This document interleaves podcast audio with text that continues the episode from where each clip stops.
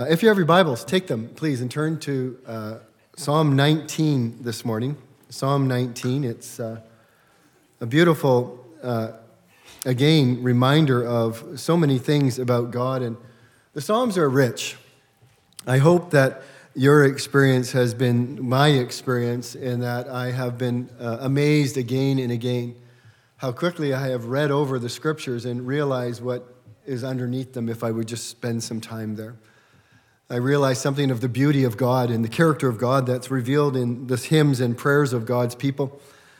I think something of the stubbornness of my own soul that is revealed in these Psalms as we go through them. I also am so thankful for the way that Christ is revealed through these Psalms again and again in our, in our lives. And as we come to read the Psalms, I, I think there's an experience of an intimacy that uh, is described about our faith and about a dependency that we have upon the living God who has given us his word and who walks with us.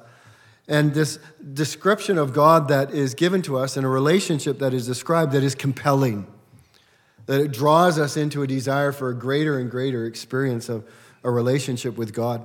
We've ended each of the Psalms in the last uh, two weeks with uh, uh, amazing um, reminders of how we continue to dive into that relationship. Barry preached on Psalm 139 a couple weeks ago, a psalm which he uh, opened up as God's knowledge of us being so full and complete, and yet his care and love of us not wavering a second. And that psalm ends with this phrase Search me, God, and know my heart. Test me and know my concerns. See if there be any offensive way in me and lead me into the way after everlasting. It's an invitation for God to further search us and reveal ourselves without fear of being discarded by God. And then Psalm 107, uh, the last verse of that psalm, as we consider the loving kindness of God, the way that God rescues us when we're in trouble and we cry out to Him.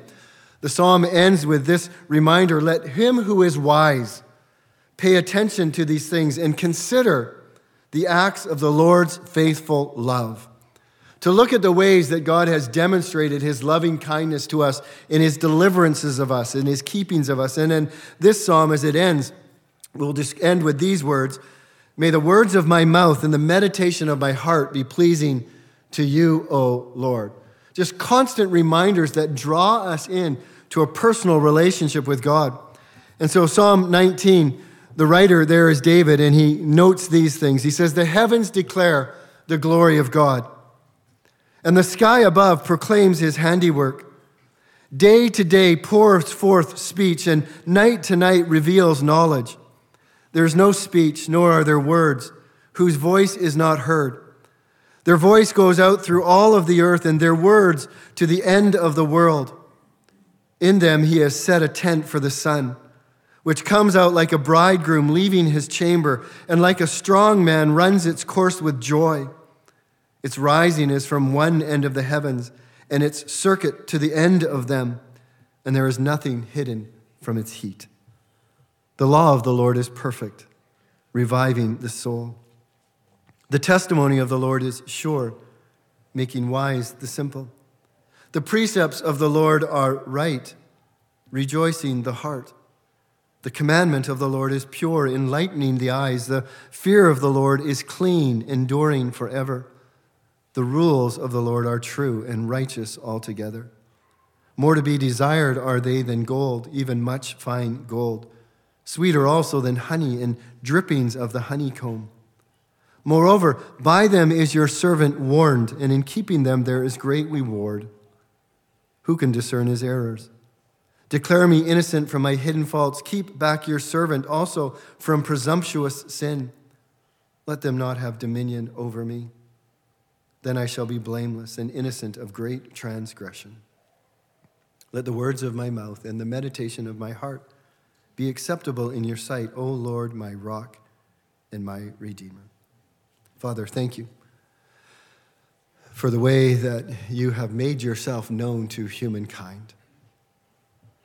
We see it in this word how you make yourself known through what you have made. You make yourself known through what you have said. And you make yourself known through who you have sent. Father, enlarge our awareness of you. Open our ears to listen to the ways that you have made yourself known. We ask these things in Jesus' name. Amen. The psalmist can be approached, or the Psalms can be approached from two or three different perspectives. One has noticed that there are Psalms of what we might call disorientation.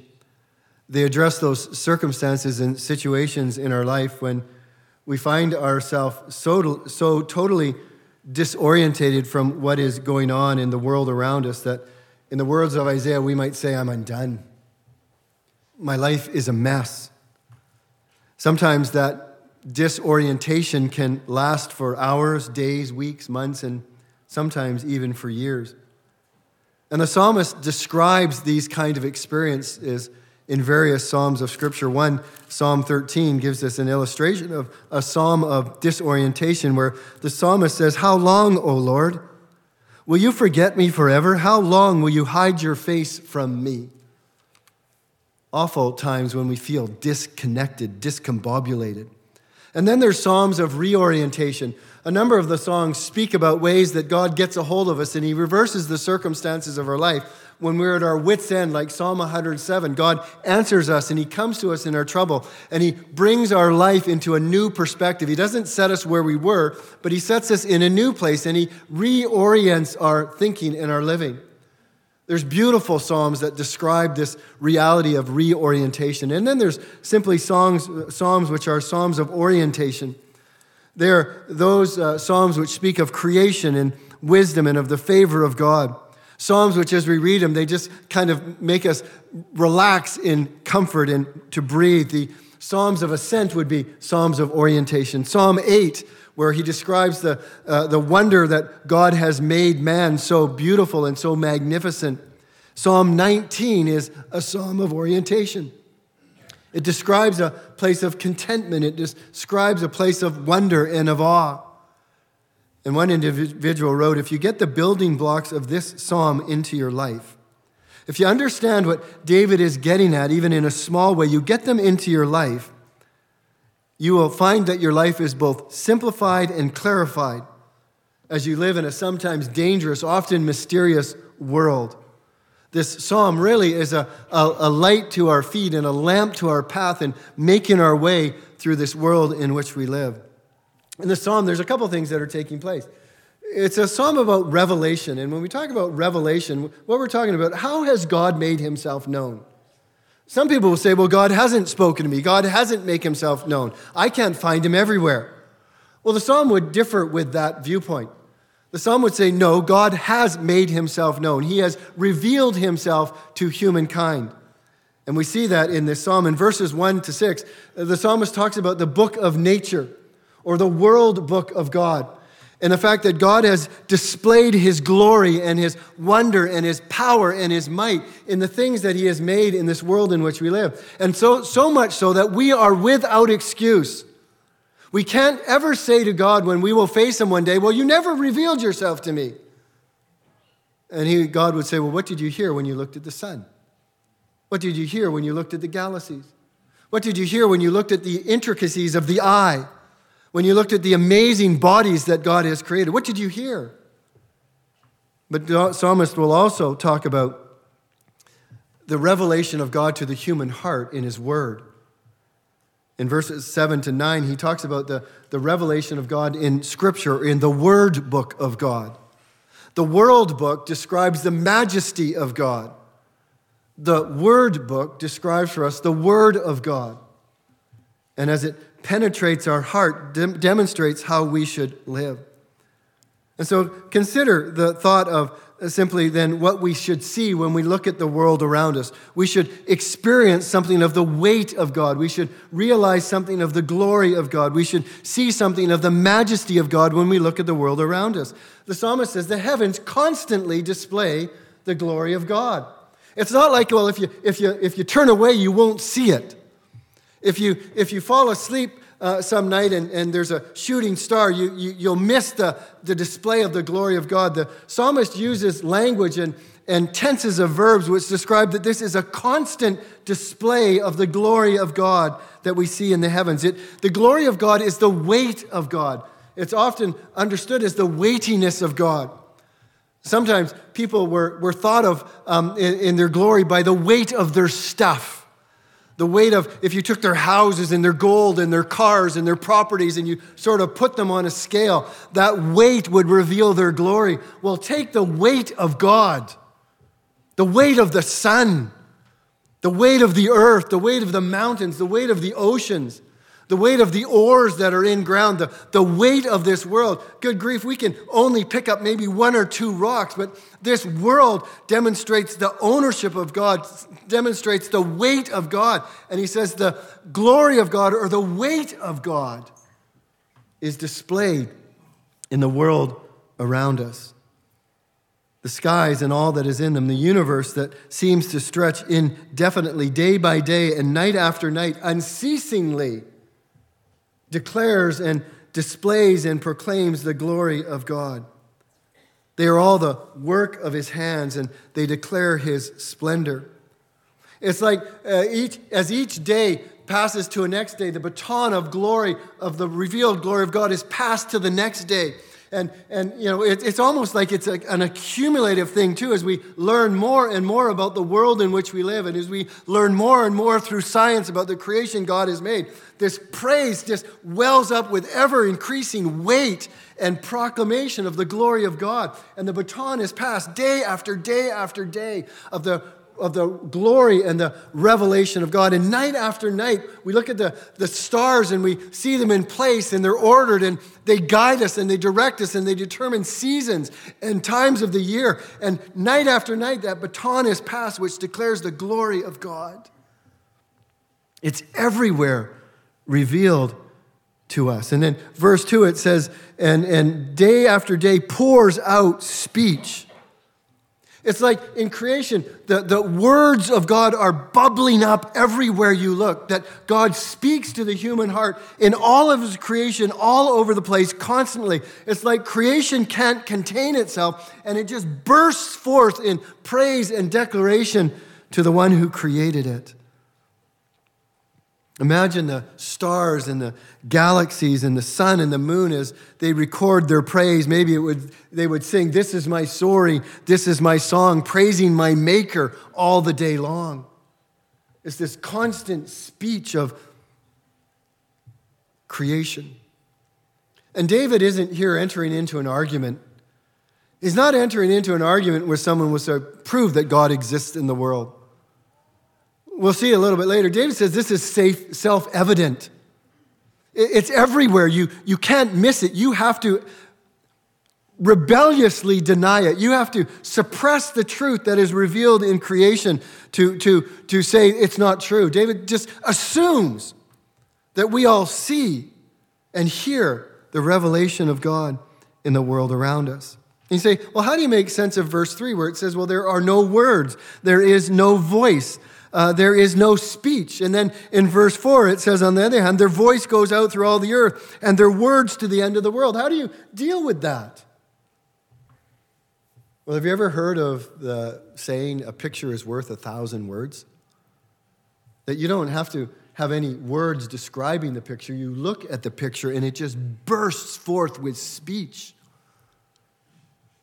Have you ever, maybe as a child, been looked at by your mom or your dad and they didn't say a word, but you knew they were communicating, communicating a thousand things to you?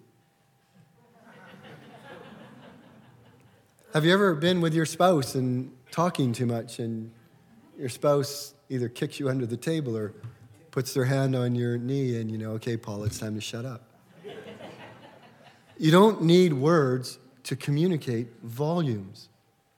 Think of the time when Jesus was in the courtyard as he was being um, falsely accused of blasphemy. And he had told Peter, he said to Peter, You will, before the rooster crows three times, you will, or three times, you will have denied me three times. And Peter had denied him, and the rooster crows, and it says, Jesus looked at him and he wept. Not a word was spoken, but a thousand words were heard by Peter. And so it's the same with creation around us. It's nonverbal communication. That it is speech that is absolutely clear, absolutely understood without a word ever being uttered. And David sets his mouth and his heart to meditating, particularly on the sun. Arguably, arguably the element in the heavens which most impacts human life here on earth. It has a powerful effect on human life.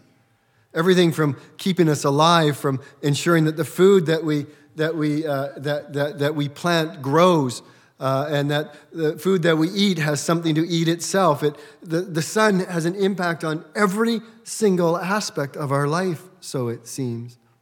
And he says, God has taken the sun and he's placed it in the heavens as though in a tent. And that there's not a spot in that uh, place that the sun doesn't have an impact on in one way or another. There's nothing and no one that escapes from its heat. He says it's like a bridegroom coming from his tent on his wedding day. There's a radiance about him. There's a, there's a, a, a, shine to his look and his face as he rejoices in the wife that has been given to him. The sun also has got a radiant impact in our lives, in our world. It, it shines its light, it dispels its heat that, that affects every one of us and all of us feel. He says it's like an athlete that's running its course with joy Think about a world class athlete, and some of you follow athletes and you, you, you zero in on them, and you admire their training regime, you admire their accomplishments on the course or courts or on the ice or in the gymnasium, and you're in awe of what they accomplished. And the sun, in its power and its might and its majesty, also brings awe to our hearts and minds as we contemplate it. Its glory and its strength. Think of what, some of the most common pictures the world over. What are they of? The rising of the sun or the setting of the sun. As we take pictures of sunsets and sunrises and display them on our Facebook pages and put them on our walls as we glory in the, in the wonder and the beauty of the sun as in its comings and its goings. Clearly, though, David wants us to understand that the sun is no deity as cultures in the past have worshiped it, and as we sometimes look to the heavens for direction, the, the psalmist would say, Don't do that. These are simply creations of God set in the heavens to display his glory and his might and his power. He says, daily this glory is revealed as the sun makes its circuit around the earth. And we know that's phenomenological language. We know that it's the earth that rotates around its own axis and then around the sun, but our experience of the sun is that it rises and it sets, and, and the psalmist says it dominates our life. And in its domination, it declares the glory and the wonder of God.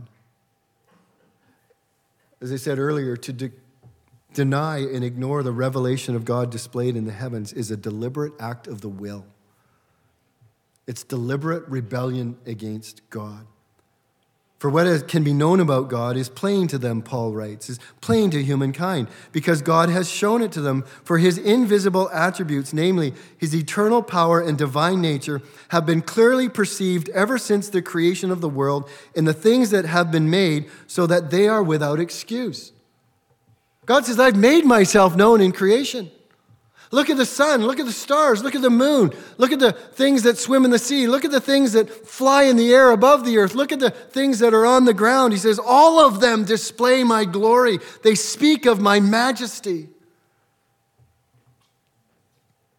But still, countless people the world over deny it. Countless people the world over say there is no God. Countless people the world over say, No, God hasn't made himself known to me. There is no God in this world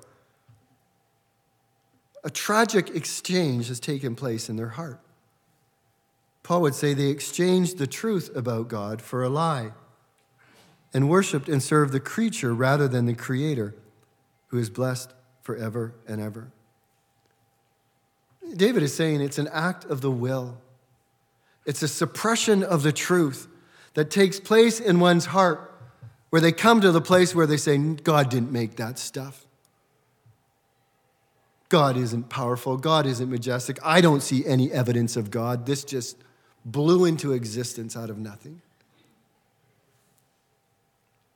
Loved ones, from a perspective of one who has come to hear the silent revelation of God in creation. Isn't it amazing to know that we live in a world as children of God that gives fabulous, continuous testimony to the existence of God and to his power and to his majesty? And to know that there is not a single human being that consistently can escape the thought of this revelation except by a deliberate suppressing of the truth.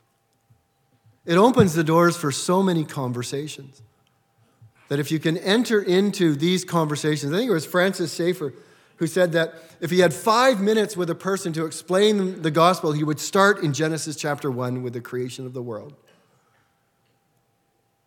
We have an open invitation to speak with people about what God has made absolutely clear about himself that he exists. I wondered how Jesus would have thought about this psalm. Can you imagine him reading this as a little boy? And then going to Jerusalem when he was 12, and I have to be about the work of my father and knowing that this was his father's world. But then also coming to the conclusion where he said, I made that. Because it says, In the beginning was the Word, and the Word was with God, and the Word was God, and by him all things came into existence. As Jesus read this psalm, could you imagine? I, I can't imagine. As he walked through this world and as he more and more came to an understanding of, uh, of, of himself, I say that so dangerously. But he says, This declares my glory. This speaks of my majesty. This reveals my wisdom. And then when he would come to the part about the word of God, he would say, And I am that word. That just as the word of God is sufficient for all things, well, I am that word, and I am sufficient for all the needs of all those who would trust in Christ. It's shocking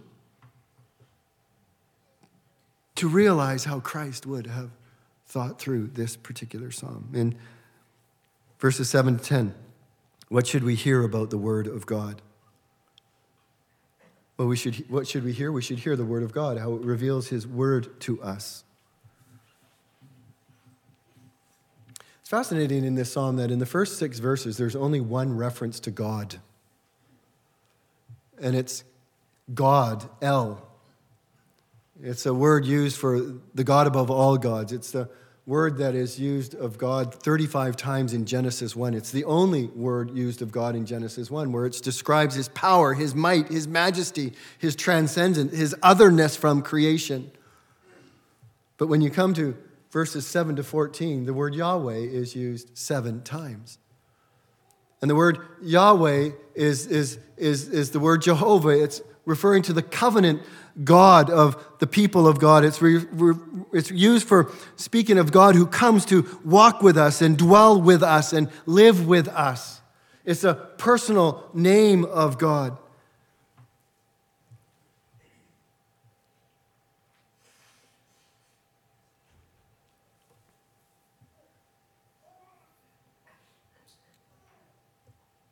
And so David then describes the word of this Lord.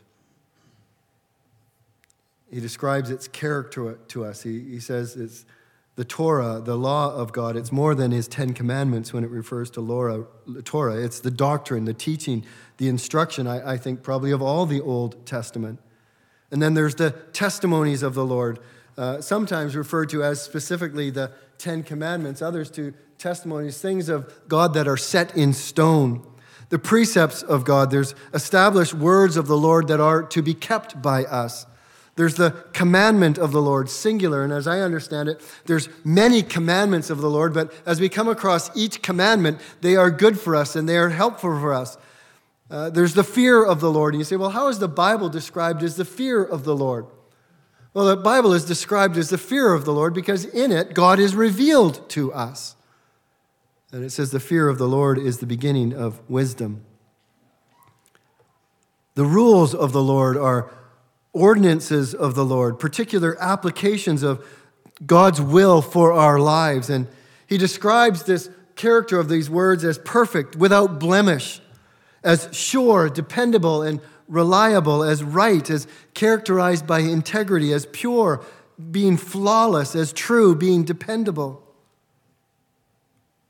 And the issue I think that the psalmist is getting at when he describes the Word of God, the character of God for us, is not so much that we would learn to discern, well, what's a commandment and what's a precept and what's the Torah and where's the, where's the rule that I'm supposed to follow here, although they are revealed in there.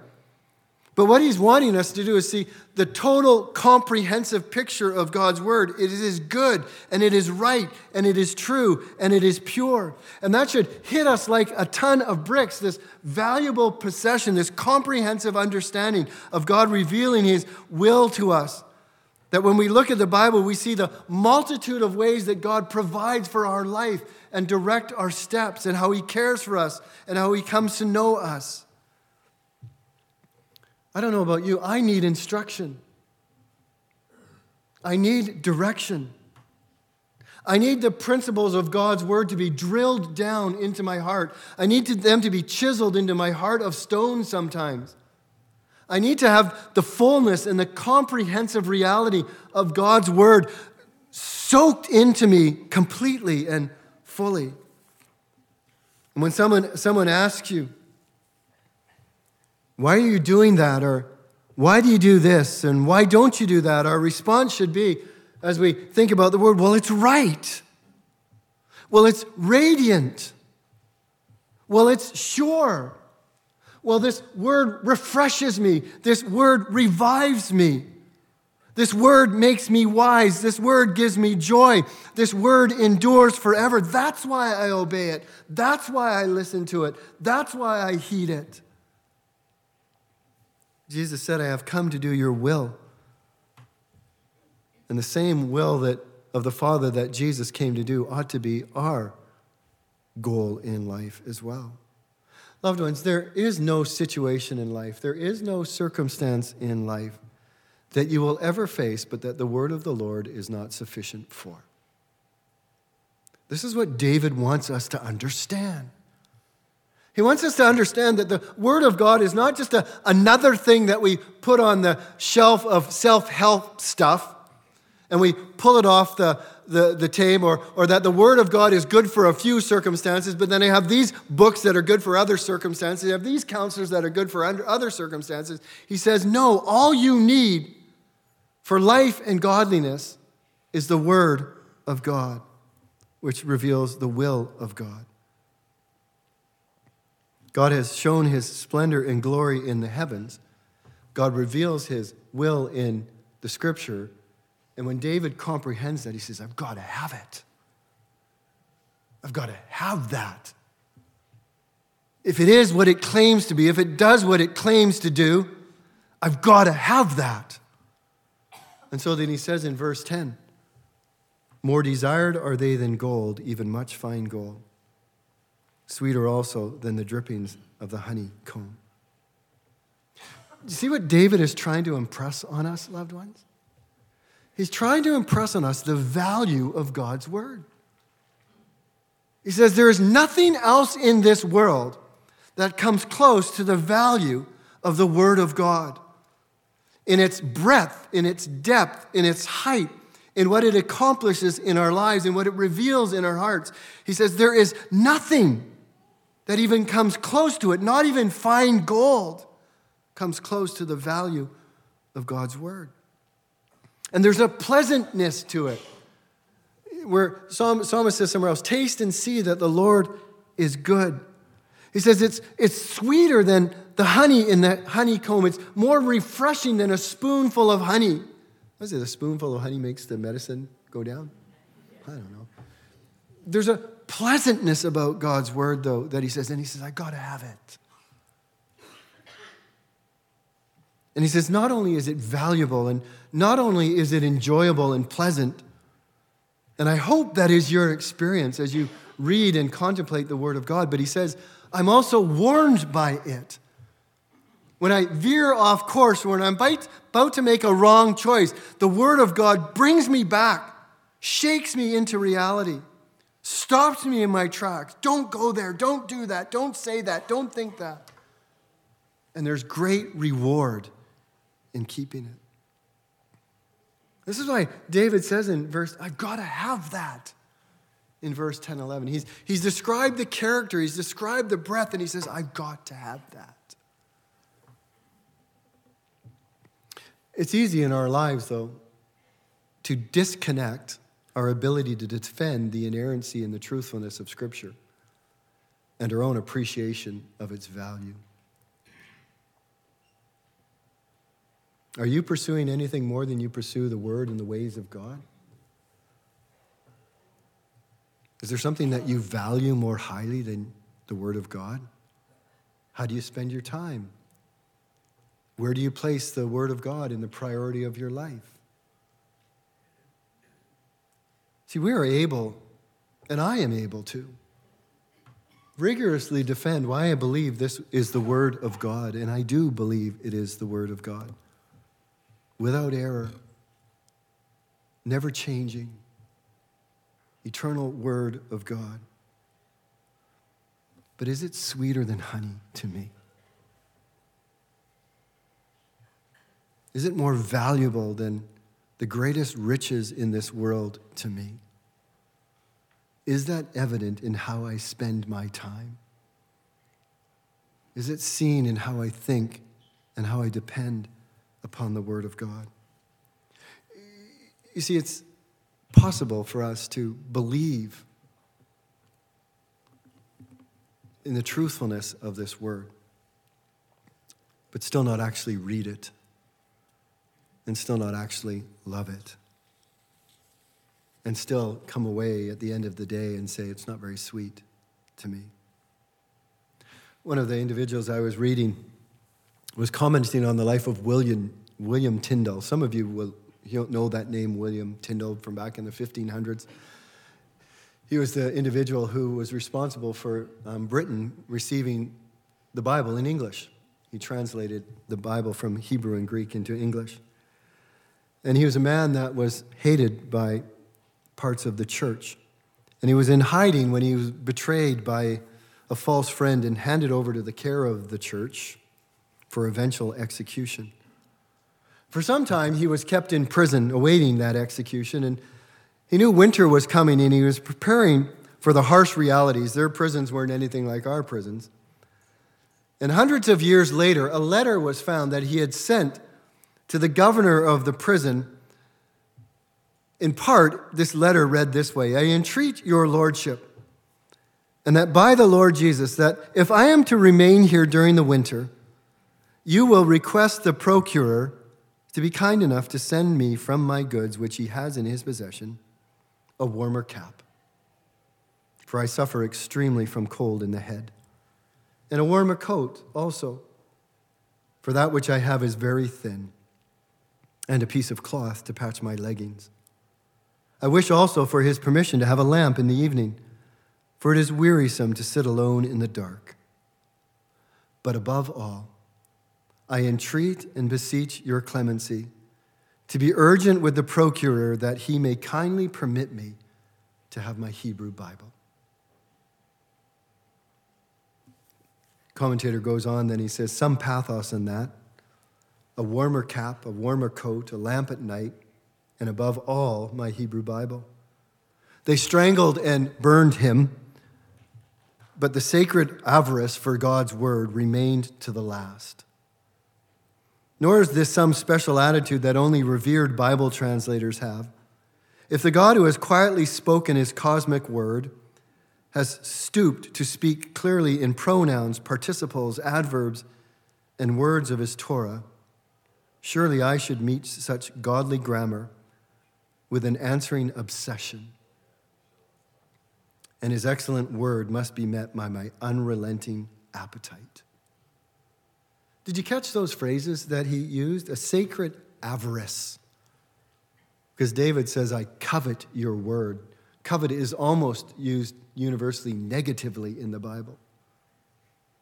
But here, David speaks and he describes it as a secret avarice, a secret greed, a secret covering, coveting of God's word, and an answering obsession and an unrelenting appetite for God's word. That is taking it from our head down to our heart.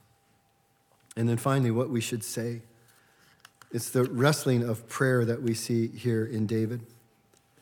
Notice he now personalizes, he says, Your servant.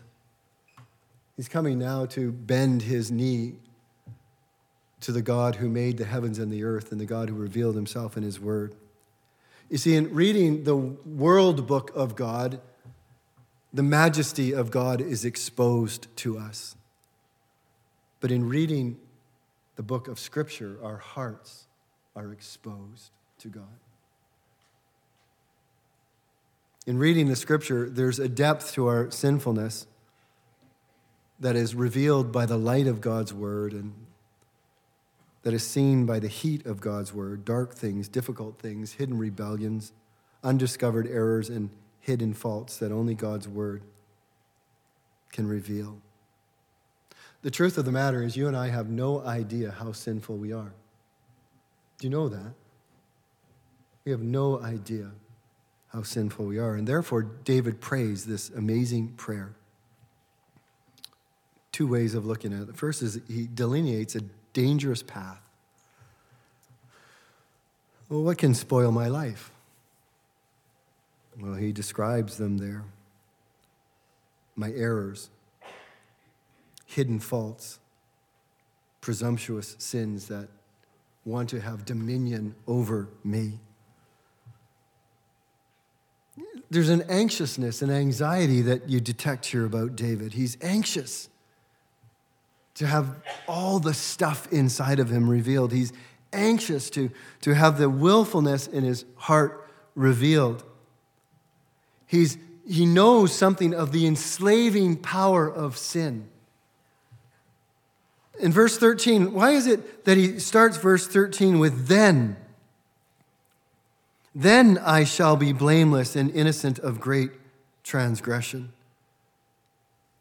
It seems that what he's saying is that if, if Yahweh, through his word, clears and cleanses him from hidden sins and holds him back from arrogant sins, then he will not commit great rebellion against God. He's, he's delineating a path for us. And, and I think almost all of us know that sometimes we can get off path just a little bit and we, we start a little bit and it's nothing big. And in fact, we don't even know we've strayed off path. But if we stay on that path and we don't recognize and we don't admit it, then all of a sudden we find ourselves deeper and then we find ourselves in real trouble. And David is saying it's the Word of God that stops me at the steps of hidden sins. You know, the Bible describes inadvertent sins or unintentional sins or sins of ignorance. And those still need sacrifices. You read them in Leviticus chapter 4, and I think it's, it's Deuteronomy chapter 15. I could be wrong about that, but I know it's Leviticus 4, where the sacrifices are still necessary for unintentional sins. That's how sinful we are, that sometimes we just sin inadvertently or unintentionally. But David is describing a downward path here hidden sins, arrogant sins, great rebellion. Such a reality should drive us to earnest prayer before God and say, God, let your word expose those hidden places of my heart. But then there's a complete cleansing that could also be being described here to come under the cleansing power of God's word. There's first a conviction that comes when we read the Word of God. The, the Word of God has a, an, an incredible way of exposing us. This is why somebody has said that sin will keep you from the Bible, or the Bible will keep you from sin. That, that when you read it, it exposes not only our acts, but it says it exposes the intents and the motives of our hearts. It is that precise in its ability to detect where we've gone wrong. In Pilgrim's Progress, I don't know if any, many of you have read it, but it's a great book to read. Uh, in Pilgrim's Progress, um, he's walking down the road and he encounters Mr. Worldly Wiseman. And Mr. Worldly Wiseman notices this great burden on the back of Pilgrim. And he asks him, Where did you get that burden? And Pilgrim responds, From reading this book. But then Mr. Worldly Wiseman says, Well, do you want me to get rid of that burden? Or how are you going to get rid of that burden? And Pilgrim responds along the lines of, How do you suggest? And he says, Well, legalism. Pilgrim doesn't take that path. He eventually finds himself to the cross and Christ who removes the burden from him. There's kind of an illustration, and I close with this. Found in C.S. Lewis's book, The Voyage of the Dawn Treader. It's book five. It's the story of a transformation of a just an ugly little boy. And I don't mean that in looks, just his character. The very first sentence of the book describes this little boy. He's, his name is Eustace Scrubb. I love that name, Eustace Scrubb. He's rude, he's irritable, he's downright mean little boy, and nobody likes him. And eventually, Eustace turns into a dragon. At the end of the book, the, the, the first sentence describes how irritable and rude and naughty Eustace is, and the very last sentence of the book describes how nobody could recognize him when he came back from Narnia because he had transformed so much. But he turned into a dragon. But he hates it. He hates life as a dragon. It's terrible, and he wants nothing more to be than to be returned to a little boy again. And he tells Edmund, he says, I, I, I won't tell you how I became a dragon. That's for everybody else. But I want to tell you how I stopped being a dragon. He describes the pain that he had and how he wanted to get rid of this pain. He met Aslan along the way, and Aslan is a picture of Christ in the tales of Narnia. And Aslan takes him to a mountaintop garden, fresh spring of water. And Eustace wants to jump into the spring and go for a swim to relieve his pain. But Aslan tells Eustace he wants to be changed back to a little bit a little boy again and wants to be relieved of his pain. He must undress again. And he doesn't mean take off his clothes, but he's a dragon and he needed to get rid of his dragon skin.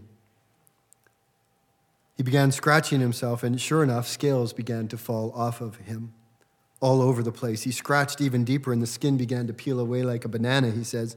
But with each layer, he realized another and yet another layer. No matter how he scratched, no matter how many scales fell off, there was always another layer. That's when Aslan said, You will have to let me undress you, Eustace recounts to Edmund.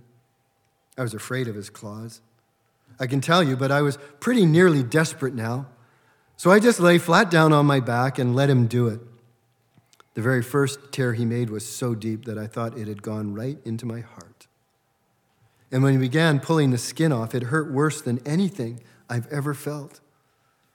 The only thing that made me able to bear it was just the pleasure of feeling the stuff peel off. You know, if you've ever picked the scab off of a sore place, it hurts like Billy.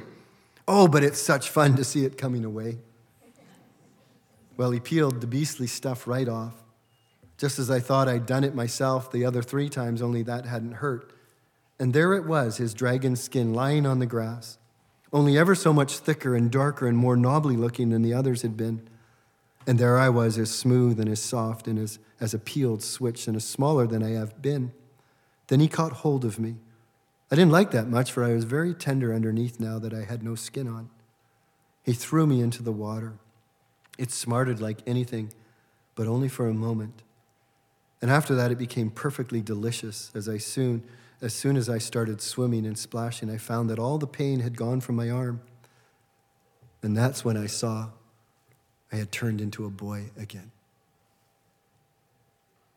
We need God to peel off the scales of our sin. We can't do it ourselves. We can't rid ourselves of this burden that we bear. It's the Word of God that exposes those dragon scales, and then it's the work of Christ that dispenses of those dragon scales. It's the cleansing blood of Jesus Christ. And that's why when we come to this table this morning, this table is a reminder to us of our return to humanness. This table reminds us of a cleansing that we who participate in it have experienced. This table should take us back to the moment when we realized we were first pain free, first cleansed of all the sin that so weighed us down. This table is a reminder of God's final revelation to us in Jesus Christ, how he has come to free us and cleanse us and forgive us, to strip away the layers of our rebellion, to descale us, so to speak. As the Bible says, therefore, if anyone is in Christ, if anyone is in Christ, he is a new creation. The old has passed away. Behold, the new has come. God's word reveals to us the way we are made whole. Father, I thank you for Psalm 19 and its instruction to us of the way you have revealed yourself to us. And I thank you for David's understanding of his need of the word because of the way that it could cleanse him, the way that it could save him, the way that it could warn him of its value and of its pleasantness to him. Father, I thank you that you have made yourself known to so many of us through your word as well as through the world. And as we gather around the table, those who know you this morning, where there be a rejoicing in our hearts of how your word has pointed us to your final revelation in Jesus Christ, who is able to deal with our sins and cleanse us and remove the pain of those things and make us new. We pray these things in Christ's name. Amen.